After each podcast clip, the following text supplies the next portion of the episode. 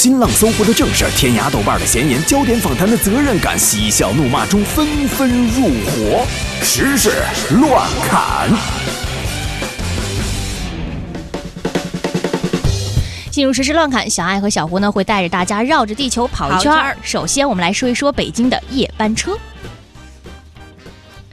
据了解呢，北京市开通夜班地铁的方案呢已经在研究当中了。首先呢，将会在地铁的北京南站来试点，初步计划每晚会加开两三趟的这个夜班地铁。嗯到时候呢，途经北京南站的地铁四号线，啊、这个南站的末班车时间呢，有可能会推迟到零点左右。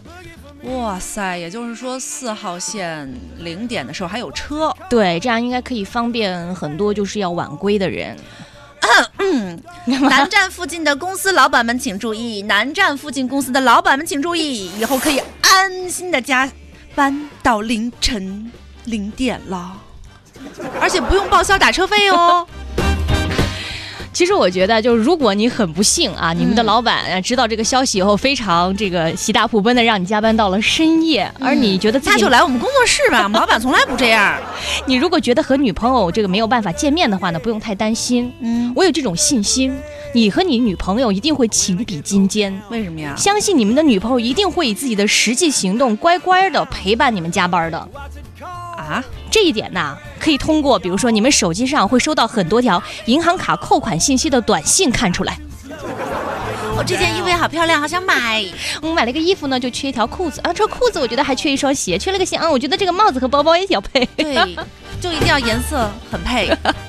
再来说一个实名制的消息，嗯，最近不少手机用户啊都收到了通知，未实名的手机用户将被停机。嗯那么以北京为例呢，从十月的十五号开始，未手机那个实名制认证的用户将被暂停通信服务。嗯，三大运营商相关负责人都表示说啊，在北京地区，十月十五号开始，我们就要开始这种停机的政策了，嗯分批执行，最晚到十月底。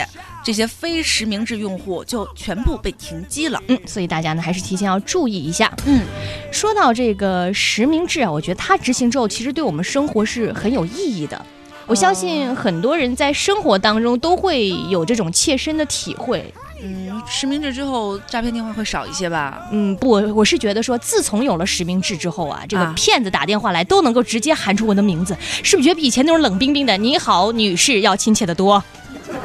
以后就是你好，艾女士。你的名字，告诉你心中的话，面对面看着你的眼睛，不再醉。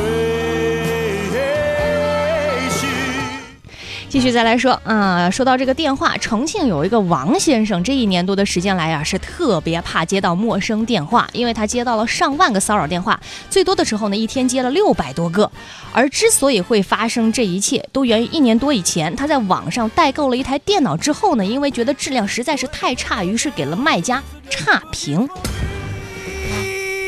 电脑还能代购，就是那种国外的那种代购电脑。这有什么质量差不差的呀？因为我看了一下，他好像是说不仅延迟交货，而且这个电脑还有这个进水的这个现象，所以他哦一气之下就给了差评。结果没想到呢，这个卖家也是，唉，就把你很有性格嘛。那么，其实我觉得呀，嗯、我看了这条新闻之后，就去嗯咨询了一下我们团队的这个科学家，嗯他们呢经过了这个昼夜的这个分析研究，认为啊，这名被骚扰的男子他的手机号很有可能是移动的或者是联通的。为什么呀？他们是有依据的。你看啊，从很多的这个新闻呐、还有政策上来看呢，我们一直在整治的都是电信骚扰，没见过整治什么移动、联通骚扰，对不对？再来说，呃，修缮。有网友爆料称啊，被民间称为是最美野长城的辽宁绥中县小河口长城，在修缮后被抹平了，嗯完全看不出长城的样子，宛如一堵蜿蜒的白灰墙。嗯，那当地的文物部门呢，保护部门表示说，我们这是用白灰在对长城进行修葺啊，嗯我们每一步都经过审批的，完全合理合法。这个最美野长城啊，嗯这个说形容看起来像现在看起来像水泥墩子。嗯，我觉得大家其实不要太着急，虽然它现在呀看起来经过这个合理合法的这个修葺之后，看起来像水泥墩子，可能有一个主要原因啊是，人家还没贴上瓷砖呢。再来说一个小朋友的这个消息，有一个六岁的小女孩呢，叫新月，她最近呢一到学校门口就会开始，比如说头疼啊。肚子疼啊，甚至一进到学校就会发烧，而这个是他在进到学校以后就会出现的怪病。但他每天出门上学的时候没有任何的这个异常，然后心理专家就称啊，小新月可能患上了一种叫做拒绝上学症。这个发病高峰期呢，在六到七岁和十到十二岁之间。那八到九岁的孩子没这毛病吗？高峰期嘛，啊，我觉得啊，就是他们班同学嗯知道他们班这个小新月得了拒绝上学症之后，嗯肯定会特别的关心他，嗯，同学之间的对，一定会去他们家看他的，你信吗？互帮互爱。就是不为别的，就试试这病能不能传染。about the dirty boogie. 哎，我觉得这个拒绝上学症这个名字倒是挺有意思的哈，嗯而且呢，就是大家不要觉得这个挺新奇的病，我相信很多人小的时候都有得这个病的这个倾向或者是记忆。就是恨不得感冒发烧，就是在星期一到星期五，嗯星期六、星期天那就太可怜了。我觉得其实很多人都有过得这个病的倾向，嗯，后来呢，就是被你爸你妈揍一顿就好了。但是我觉得这种粗暴的治疗还是会有一些后遗症的。对，像现在，我相信很多人也已经感受到了这种后遗症给自己生活带来的影响。这个后遗症的发病人群，我总结了一下，集中在上班年龄群体，发病高峰期呢，主要集中在每个星期一。拒绝上班症不去上班，对发一发呆，头一点懒。唱什么歌呀、又吵又闹的，这父母不用睡觉了，人家明天还要上班呢。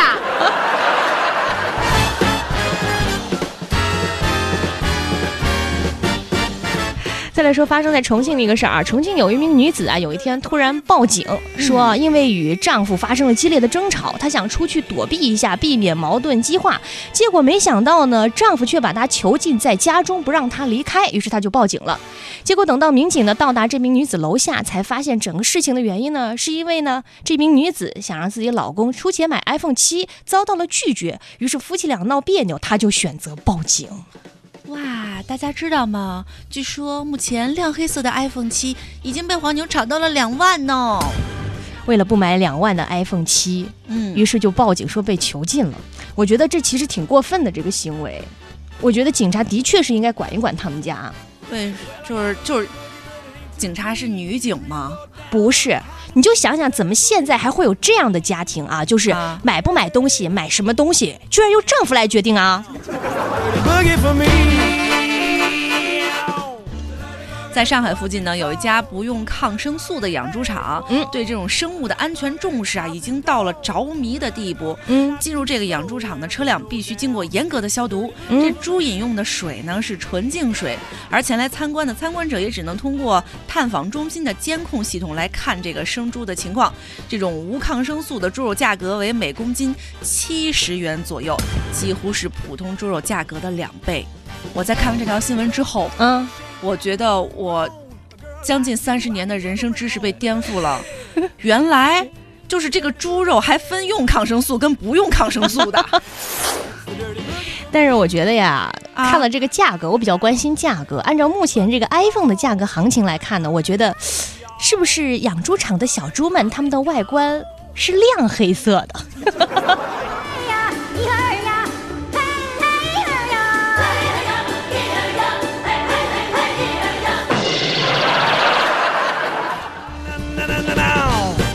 再来说一个和高科技产品有关的消息，现在玩这个电动平衡车的潮人有很多是赚足了回头率。最近呢，据说有一位这个清洁工大妈也是紧跟潮流，开着新设备拖地。这个事情呢，发生在青岛农业大学。嗯，这青岛农业大学的微博协会的官方微博啊，发出一张照片上面显示着清洁大妈脚踩平衡车，手持拖把，如如就是像如什么如入无人之境。嗯，接下来我们来听一听对当事大妈的采访。